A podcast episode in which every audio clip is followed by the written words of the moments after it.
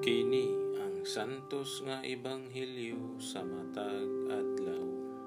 September 5, ikakawhaan og tulo nga Domingo, sulod sa ordinaryong panahon, tuig 2021. Pagbasa gikan sa ebanghelyo sumala ni San Marcos. Unya, mibiya si Jesus sa kayutaan sa Tiro, ug milakaw latas sa Sidon, ug sa yuta sa Decapolis, balik ngadto sa lanaw sa Galilea. Ug may usa ka tawo nga bungol ug amang, nga gidala sa mga tawo, ngadto kang Hesus, ug mihangyo sila kaniya, nga hikapon niya ang tawo. Busa, Gipalayo siya ni Jesus sa mga tawo o gikulkog niya ang dalungga ni ini sa iyang mga tudlo.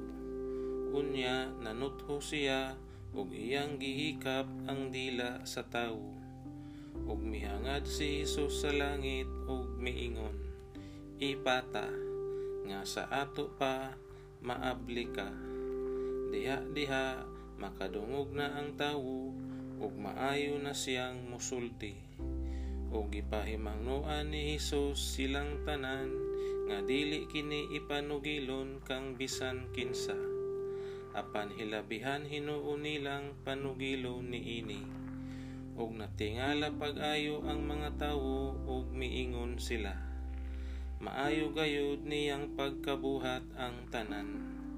Bisan gani ang bungol, iyang gihimo nga makadungog unya ang amang makasulti na ang ebanghelyo sa atong kaluwasan.